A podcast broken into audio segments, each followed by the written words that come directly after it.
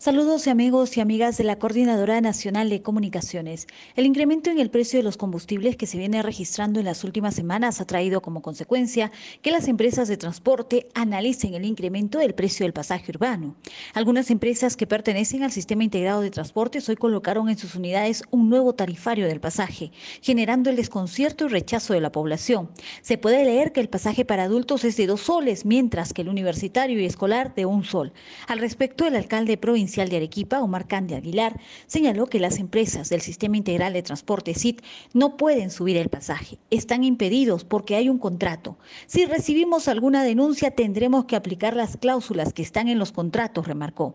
A decir de la autoridad, lo que sucede es que el precio del combustible ha subido exorbitantemente. Esto ha generado un malestar y cuando uno tiene un negocio y este no se hace rentable, se busca la forma de hacerlo rentable. Y la forma, la solución más fácil que han encontrado los transportistas es incrementar el pasaje. Pero reiteró el alcalde que las empresas que tienen concesiones con el CIT no pueden subir los pasajes. Asimismo, remarcó que ninguna empresa concesionaria aún ha solicitado el incremento del pasaje. Finalmente, la autoridad ha recomendado a la población que si alguna empresa del CIT sube el pasaje, los ciudadanos deben anotar la placa del vehículo y acercarse a la municipalidad para hacer la denuncia correspondiente.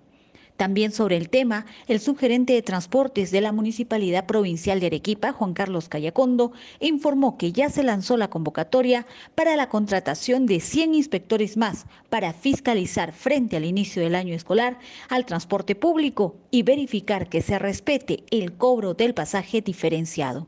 Desde Arequipa, de Radio San Martín, informó Carla García para la Coordinadora Nacional de Comunicaciones.